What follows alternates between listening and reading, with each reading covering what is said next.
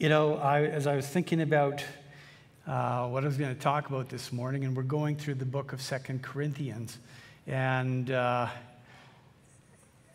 the text that, uh, that landed onto my desk was the one I'm going to be talking about today. And I read through it and I thought, oh, great, you know, a text on church conflict. well, good. Yeah, thanks, Caleb. Thanks. Yeah, so, but then I started thinking through it, and, and, and what Paul has to say, yeah, it comes out of some, some conflict that he was going through with his church. But he talks about some really profound principles, and that's kind of where we're going to go today. And as I was thinking about you know, how do I start this off, and I was just reminded of uh, the uh, movie The Wizard of Oz. And uh, in the movie, you know, uh, if you know the movie at all, Dorothy, you know, taps her little ruby red slippers together, and suddenly she finds herself in a very, very strange place. And, and, and she looks down at her little dog, Toto, and she says, Toto, I have a feeling we're not in Kansas anymore. and uh, you know what, folks? I have a feeling, looking around us in society today, we're not in Kansas anymore. We are going through the landscape that we're living on right now is changing and it's changing constantly and it's changing rapidly. You know, things politically, culturally, socially, morally, spiritually. Many times this last year, I was wondering whether the entire social fabric of North America was just going to rip right down the center and tear and break and completely come apart. You know, if I think about is there one year that I can, one word that I can use to describe this last year? Uh, the word this came to me is one that I just heard this last week when we had somebody from the district coming up and sharing with a number of us as pastors. And he used the word disruption. I thought, yeah, that's the word. That, that fits. You know, I, I, I have to say that, you know, for myself, this has been a really hard year and a half. You know, not even taking into account the pandemic itself and, and the sickness that people have been experiencing. But, but, you know, it's been tough. And I think all of us would agree, and we probably have experienced different things, but we've been through a tough time and a tough year and a half. You know, I, I also have been bumping up against some of the new realities. We're living in a new age. I call it the age of ideology control. And what that means is that, you know what? in our society, there's no longer a demand for us to just do the right things to be good citizens and to be good community partners. But now there is this pressure not only to, to do what everybody else does and to conform, but to actually think the same way and to, to actually function under you know, really strict new guidelines that there's no rules for them. This last week, uh, one of our partner organizations, Promise Keepers, uh, it was out on Facebook, and so I did a little bit of research. And uh, Promise Keepers uh, Canada, uh, they call themselves Promise Keepers in Us, and, and they found suddenly one day they had been canceled. They had been erased from, uh, from Facebook. And they got a note just saying that your website or your Facebook site does not comply with our community standards. Oh, wow. And listening to the news two nights ago, Promise Keepers USA is planning a huge rally in Dallas, Texas. They're in Dallas because they were kicked out of another state. And they're in Dallas, Texas, and now there is huge pressure being placed on the owner of the Dallas Cowboys and on the company AT&T, who is the name sponsor holder of that stadium, because the claim is, is that Promise Keepers is a hate organization because of their position on human sexuality. They don't even talk about human sexuality, but they're identified with that, and so there are many forces that are trying to cancel them And so we're in this cancel culture. You've probably come up against it. And I was talking to my director of communications this last week after I read about Promise Keepers, and she said, It's happening to churches all the time. We're being erased from the social media. And, and that's something we're going to have to get used to more and more. Uh, there is now this idea that we're all about diversity, but your diversity has to match with my value set and with my view of diversity. And if not, then you're canceled. You know, this last year, uh, Bill C 7 was just enacted into law, which expands medical assistance in dying.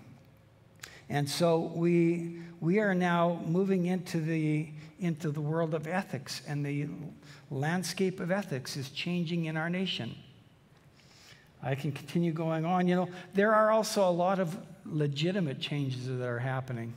And out of tragedy, out of the, you know, this last couple of weeks, we can't, I don't think we could help but see and, and, and hopefully empathize and feel along with First Nations people across our nation as two mass grave sites have been uncovered, and, and some of their pain that they have been experiencing for decades and decades and decades, the volume is finally rising to the place where our nation, where ourselves, uh, where we're beginning to hear the pain that they're experiencing.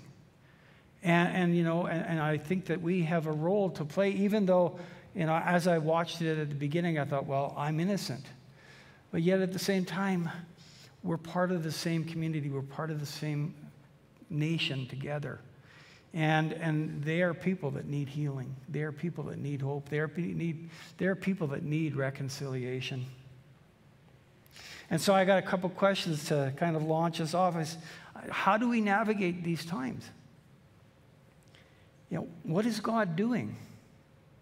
What's He calling us into? You know, I hope I haven't painted this a really gloomy picture so that you're really, really bummed out right now. God's done some really cool and awesome things here this last year. I, I think back to the, the Set Free course that happened uh, quite a number of months ago already. And, and it was an amazing course. And there were a number of people who really found a new sense of freedom.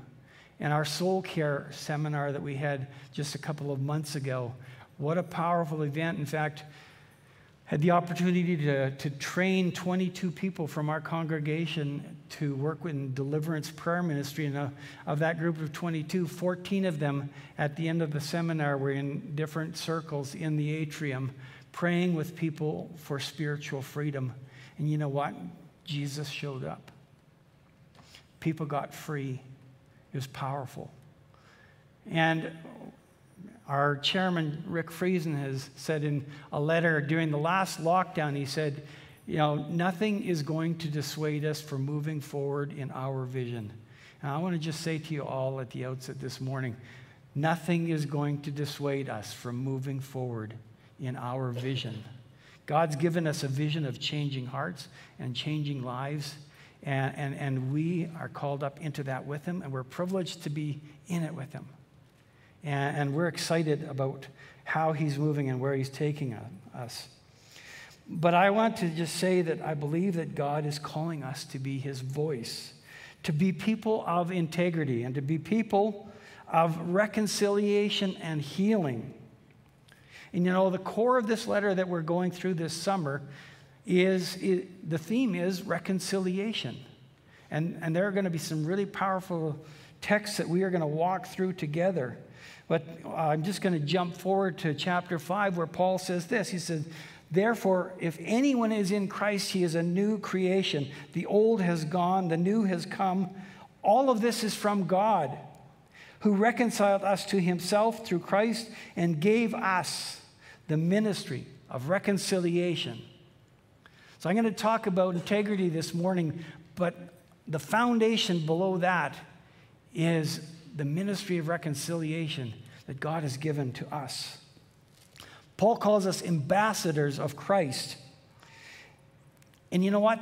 That call is going to put us in the line of fire at times. I want to talk today, like I said, about integrity and about our response when our integrity comes under fire. And I just kind of coined the term you know, character in the crosshairs. I, I don't know if you've ever felt that way. If you've ever had that kind of a confrontational situation where you feel like you know somebody is looking through a scope of a rifle and, and there's a set of crosshairs on you, you know, we are going to run into those kind of circumstances. So let's look at the text. I want to read the, through the text as a whole, and then I'm going to kind of move around within it. So I want to get you the whole picture of how Paul's walking through it. He says, Now this is our boast. Our conscience testifies that we have conducted ourselves in the world, and especially in our relations with you, that's the Corinthian church, with integrity and godly wisdom. And we have done so relying not on worldly wisdom, but on God's grace. For we did not write you anything you cannot read or understand. And I hope that as you understand us in part, you will come to fully understand that you can boast of us just as we will boast of you in the day of the Lord Jesus. And because I was confident of this, I wanted to visit you first so that you might benefit twice. I wanted to visit you on my way to Macedonia and to come back to you from Macedonia, and then to have you send me on my way to Judea. Was I fickle when I intended to do this? Or did I make my plans in a worldly manner so that in the same breath I say yes, yes, and no, no? No, but surely as God is faithful, our message to you is not yes and no. For the Son of God, Jesus Christ, who was preached among you by us, by me and Silas and Timothy, was not yes and no, but in him it has always been yes in Christ. For no matter how many promises God has made, they are yes in Christ. And so through him, the Amen is spoken by us to the glory of God. And now it is God who makes both us and you stand firm in Christ. He anointed us, He set a seat of ownership on us, and He put His Spirit in our hearts as a deposit guaranteeing what is to come. And I call God as my witness, and I stake my life on it. That it was in order to spare you that I did not return to Corinth. Not that we lorded over your faith, but we work with you for your joy because it is by faith you stand firm. And so I made up my mind that I would not make another painful visit to you. For I grieved you. Sorry, for if I grieved you, who is left to make me glad but you, whom I have grieved? I wrote as I did, so that when I came, I would not be distressed by those who should have made me rejoice. I have confidence in all of you that you would share my joy. For I wrote to you out of great distress and anguish of heart and with many tears, not to grieve you, but to let you know the depth of my love for you. Most of the books in the New Testament were letters that were written by Apostle Paul to address issues and challenges that came up in the churches that he had planted. And the church in Corinth was actually quite easily the messiest church that he planted. They had so many hangups spiritual hangups, moral hangups, relational hangups, worship hangups. When Paul planted the church, he actually spent a year and a half and he began by finding a couple of people who he led to the Lord. In fact, the first two were, were a husband and wife by the name of Aquila and Priscilla. They actually became co workers and they actually became the hosts of the church and they became mentors of some of the future leaders, including Apollos. And so he would mentor leaders, he would put leaders in place of the church, and then he would go on, and Paul actually planted over 20 churches over his lifetime. And so Paul's second trip to Corinth was about four years later than his first trip when he planted the church. And it was on his second church planting trip. And he had sent word out, as you heard from the text, that he told them, I want to come and visit you twice. One on his way out and one on his way back. But on his first visit, that visit went very badly. In fact, there were a number of people, one, one especially, who were very, very disrespectful. It was a very, very terribly painful trip for Paul. They were not obedient, they did not follow his teaching and his leading. And in fact, they were, they were actually really quite disgraceful with him. And so he decided not to go back for a second visit. Now, in that four years during Paul's absence, there were some impostors who had come into the church, and we're going to read later on, they came with letters of recommendation. Basically, they got a different church to say, hey, these guys are great preachers and teachers, and like they are way better than Paul, and you know, they should be given great honor, and, and you, should, you should do whatever they ask you. Well, these guys were, Paul calls them later on, he calls them false teachers, and they really had one aim, and that was to fleece the Corinthian church of all of their money. And in fact, they attacked Paul later on in his ministry because he didn't ask for any money from the church. And so, what they did, kind of realizing, look, if Paul comes back again, uh, our scam might get busted.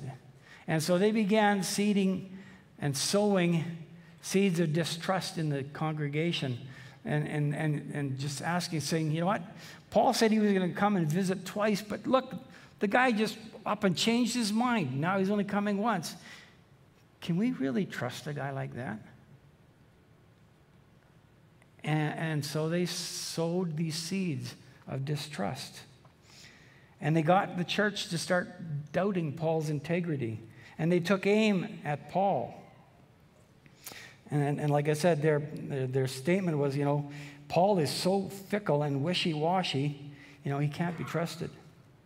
Now, Paul was no stranger to conflict. In fact, he faced it almost everywhere that he went. If we read, well, Paul once actually goes through and he kind of recites it, you know, he was beaten, he was stoned, he was thrown out of towns and synagogues and cities, he was mocked, he was whipped, he was left for dead. He was jailed. He was shipwrecked. He got bit by a snake. Like he was no stranger to conflict. And you know what? He says, I've given my all for the church, for Christ. And in the end, he did because he wound up just kind of being summarily beheaded while he was in prison in Rome.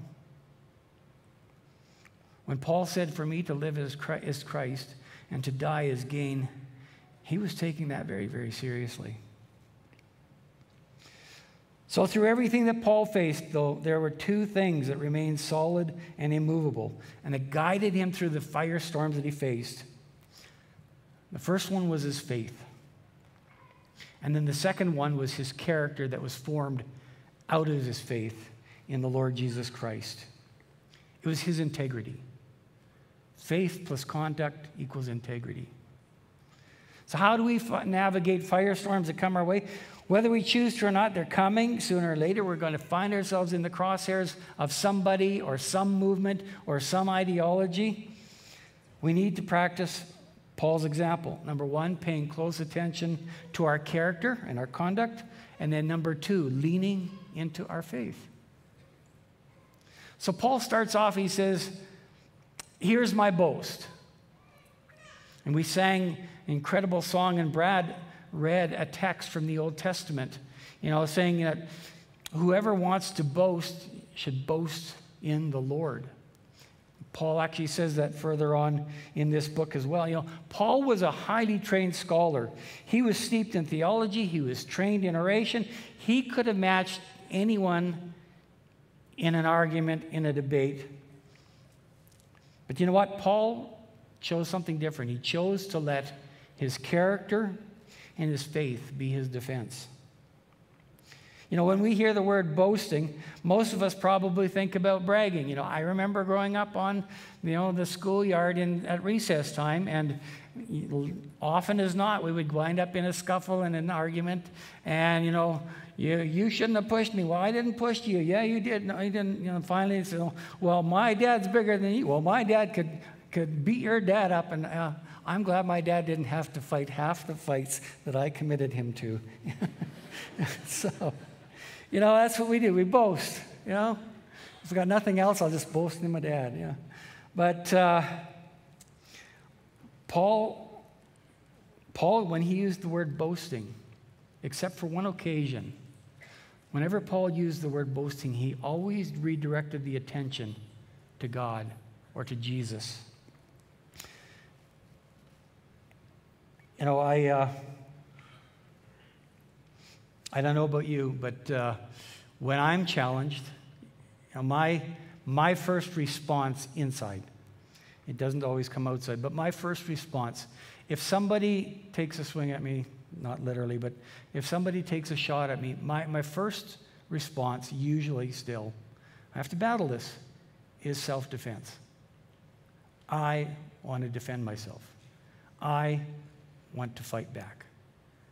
You might be like me, or you might be more gracious than I am. But that's a human, human character trait that's still with me. And, and, and I have to kind of battle that in an ongoing way. You know, this last year, I, I actually had to make a very, a very uh, intentional decision not to respond to posts on Facebook because I, there were times when I had already written up a long response to reply to something that somebody had posted on Facebook, and then I would read it over and I would read it over again, and I would hit backspace until it was gone and close my Facebook again. You know, and, and, and it's tough. But Paul says, here's my boast. He says, number one, look at my conduct. Number two, look at my motives. And number three, look at the one that I represent and then make your decision about my integrity. So I'm just going to briefly take a look at those three things this morning. And he says, My conscience is clear. He said, My defense is my character. He said, I, I don't boast using worldly wisdom. He says, I boast in the very grace of God. He says, I couldn't do this on my own. He says, It's, it's God's righteousness in me.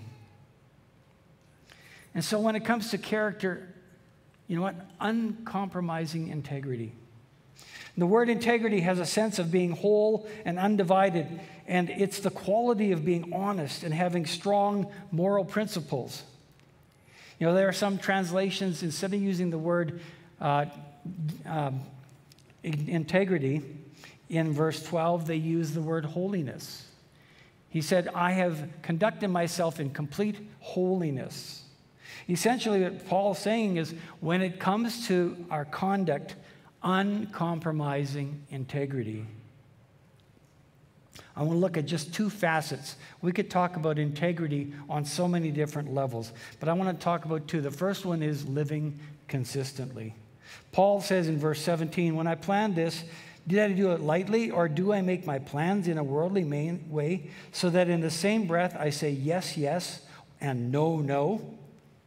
You know, Paul says, I don't make decisions using worldly wisdom or how I happen to feel at the moment. He says, I, I use my guide is the guidance of God.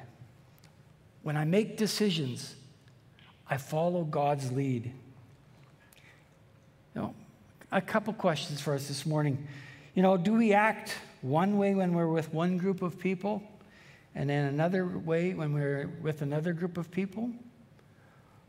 Paul actually said that on one occasion he kind of had to call Peter on the carpet because he had observed that when he was with Peter, when they were with a group of just Gentiles, then Paul, Peter was really good friends with them and hung out with them.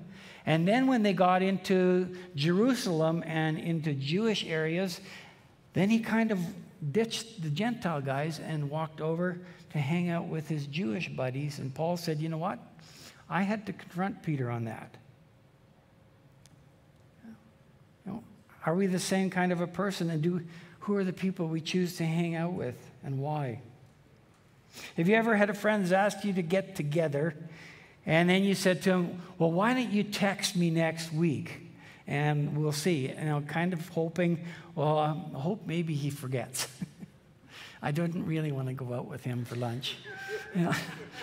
So, you know, I, have done it. Sorry. you know, or or when somebody says, you know, I have a prayer request, would you pray for me? Now, our first righteous re- response is, of course I'll pray for you. You know, and, and, and, and, and so then we, we accept the prayer request, and then either we forget to pray, or maybe we pray once and then just kind of forget about it, but we did it because we felt a little bit guilty. And I had a fellow who was a speaker at one of the camps when I was a camp director in, uh, in Saskatchewan many years ago, but we had had a very, very tough week. In fact, we'd had one of our kids in the teen camp had actually attempted suicide, and we'd had the RCMP, we had had pastors from all the area, and, and it was a tough week. And, and he and I had spent a lot of time together and praying together, and, and he started, had talked about his prayer list and people that he prayed for. And so at the end of the week, we were just kind of saying our goodbyes, and so I said to him, I said, Hey, would you put me on your prayer list? I'd really love it if you'd be praying for me. And he looked at me and said, uh, No. and I was kind of taken aback, you know, like, I'm the director of this camp. And he said, and then he said, Rod, he said, I take my prayer seriously. And he said, My prayer list is really full right now. And so I would rather say no to you right now than to say yes and not do it. And I walked away from that I, you know, I thought, you know what, Lord, that actually makes a lot of sense. You know, so don't say yes, yes, and then go ahead and do no, no. That's what Paul's saying. Consistency should guide our speech, our relationships at work, how we address the teller at the store when we're in a hurry, our spouses, our families, and the guy or the woman that always seems to find a way to irritate us, and the person that calls us out on our faith, possibly even when we've kind of stepped out of line.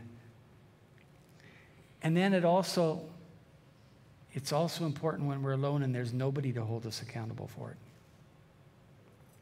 Consistency is a, an important form of honesty. Inconsistency is hypocrisy. And people will figure out quickly which is the real you and me and which one isn't. And you know what? People may not come to agree with us and they might not respect us. But they should always know the things for which we stand by the consistency of our life. And then, secondly, in conduct, I just want to talk about speaking the truth with grace. You know what? Paul did not sidestep difficult situations, he did not run away from the painful and the messy. The backstory in this story is, you know, when Paul didn't go back to Corinth for the second time, as I said earlier, he had planned to, but he had been treated so badly, and so he wrote a letter confronting the man and confronting the church. And this is what he was read, writing about in chapter 2, verses 3 and 4. He said, I wrote as I did so that when I came, I should not be distressed by those of you who ought to be making me rejoice. I had confidence in all of you that you would share my joy. For I wrote to you out of great distress and anguish of heart, and with many tears, not to grieve you, but to let you know the depth of my love for you. You know, a few verses after my text, a little bit of spoiler alert for Caleb's sermon next week. Uh, in the next text, Paul actually asks the church to forgive and to comfort the guy who had disgraced him. He loved the church far more than he loved his name, his own, his own name. You know, Paul wrote in the book of Ephesians, he said, Speaking the truth in love, we will in all things grow up into him who is the head, that is Christ. In John's gospel about Jesus, he wrote that Jesus came full of truth and grace. And of course, Jesus was able to hold those in perfect balance all of the time. I don't know about you, but I find that you know, staying on the center of that line is challenging. Either I want to drift over into the grace ditch and say everything is okay. That's okay. That's okay. Not, you sit. That's okay. You know, uh, we do need to be gracious, but we also have to hold in the balance truth.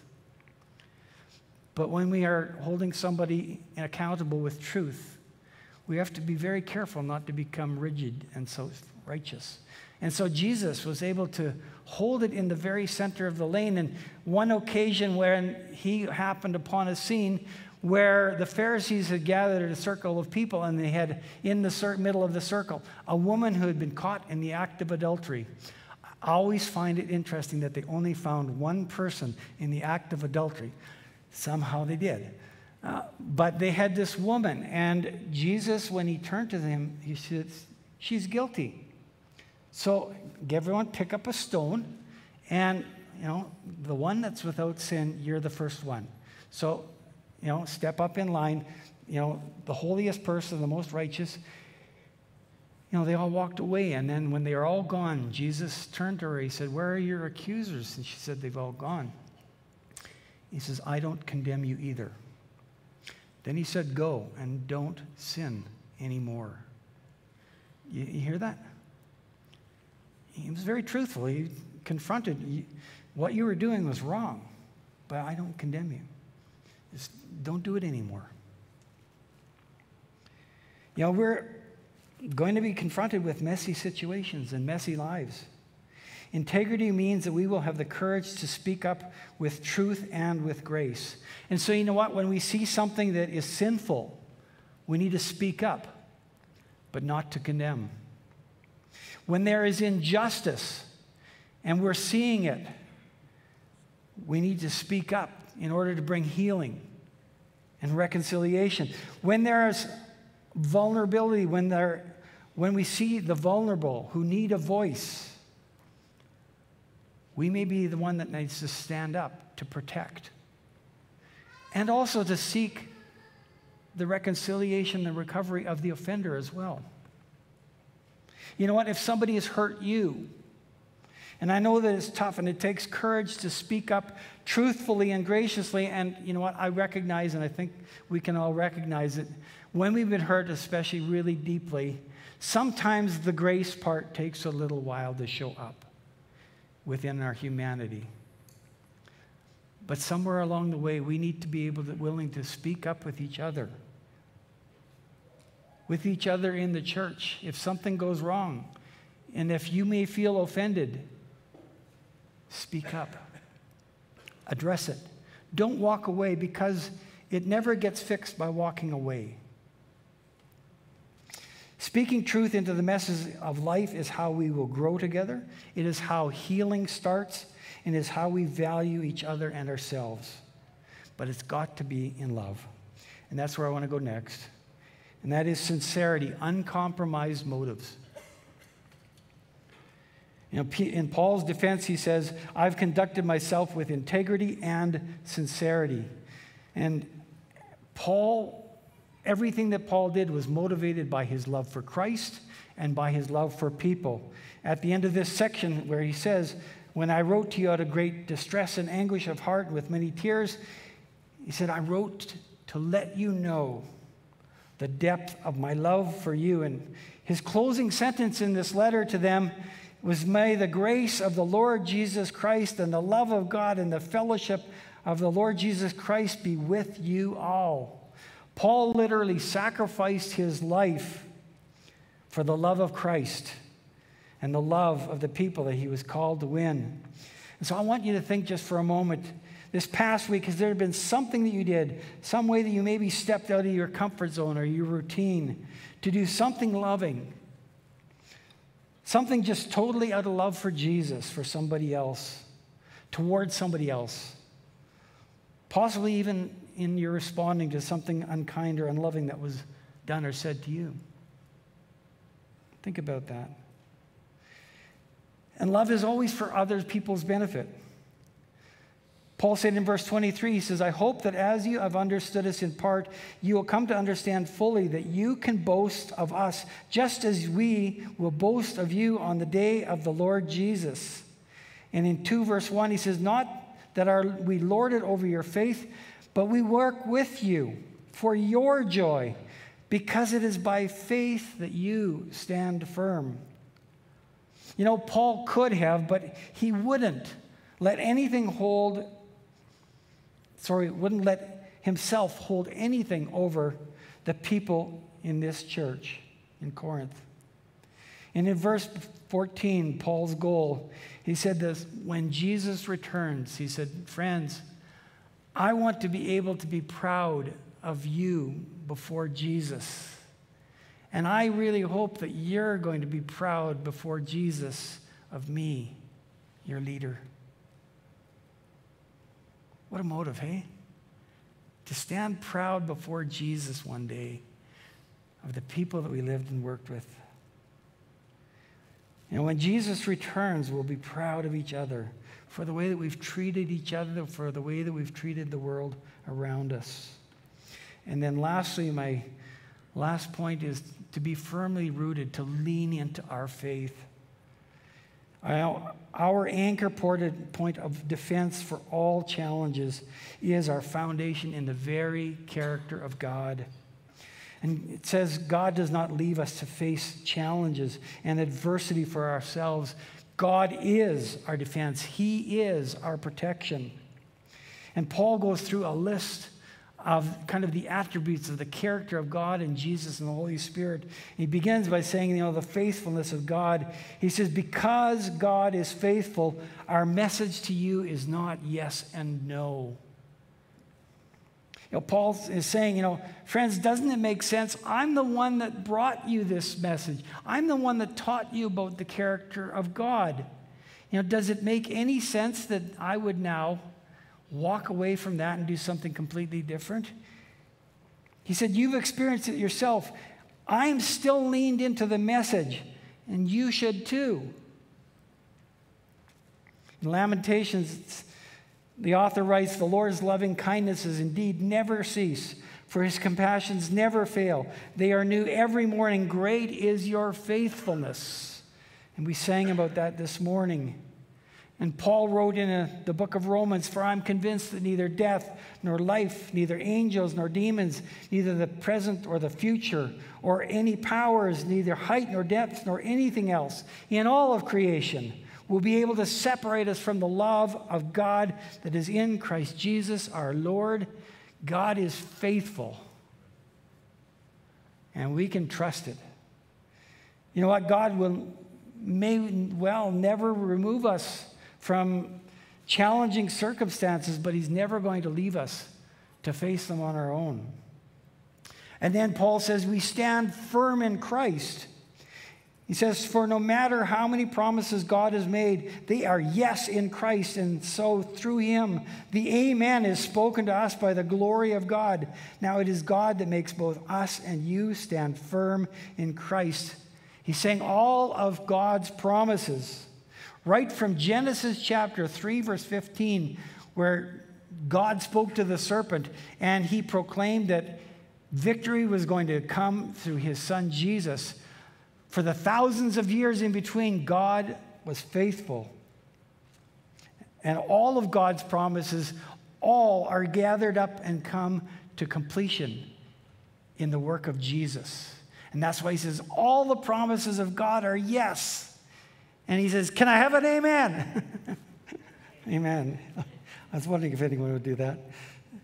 You know, Jesus actually says, I will be with you to the very end of the age, we stand firm in Christ. And then, thirdly, is God's seal of approval. We have been anointed, and God has actually set his seal of ownership on us. Now, in the Old Testament, priests and kings, when they were being selected, they got selected by God. And what would happen was the priest would then anoint that person with oil and from that point on, they would be declared to be under the ownership, under the seal of God. God actually claimed them as his own, and God commissioned them to his task of leadership. It's exactly what Paul is saying here that we have been anointed. God's put his, like God said, I own you. You're mine. You're part of me. is God's claimed every one of us has received Christ as his. We belong to and we are all also commissioned to God's task of reconciliation. And Paul wrote in Ephesians, we are all God's workmanship. That's all of us individually and together as a body. Created in Christ Jesus to do good works, which God prepared in advance for us to do. And then finally, he says, and I've also given you the guarantee of the Holy Spirit. It says, God has put his Spirit in our hearts as a deposit, guaranteeing what is to come. Jesus, when he was getting ready to go to the cross, one of his last things he did was he promised to his disciples, he said, I will ask the Father, and he will give you another counselor to be with you forever, the Spirit of truth. The world cannot accept him because it neither sees him nor knows him. But you know him, for he lives with you, and he will be in you. So we've been given the Holy Spirit, and he will teach us, he'll guide us, He'll correct us and He'll empower us.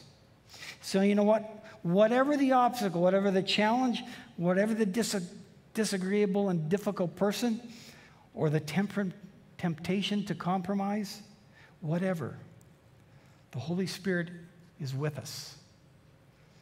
And not only that, it says that the Holy Spirit will be there to encourage us of the guarantee of the things that are to come, and that's eternity. Isn't that amazing?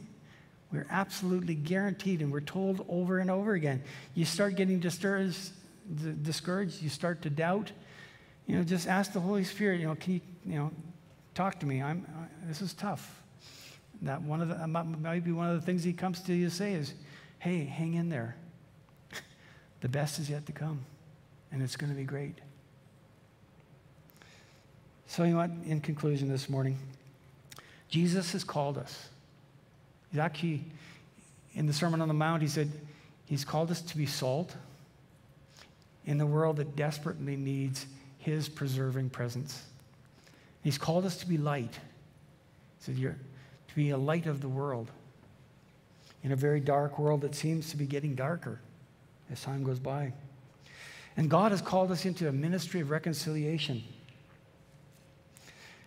We're going to find ourselves in challenging circumstances in confrontation with our views and our values and our beliefs, or maybe in temptation to slide over and to float along with the current and the direction of the world around us.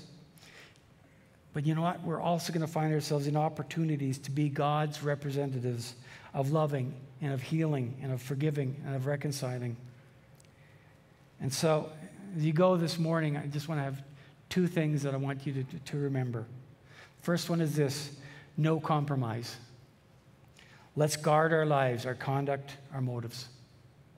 And then, secondly, full dependence. The Father's faithfulness, Jesus' completeness, the Spirit's guiding presence. Friends, our integrity matters.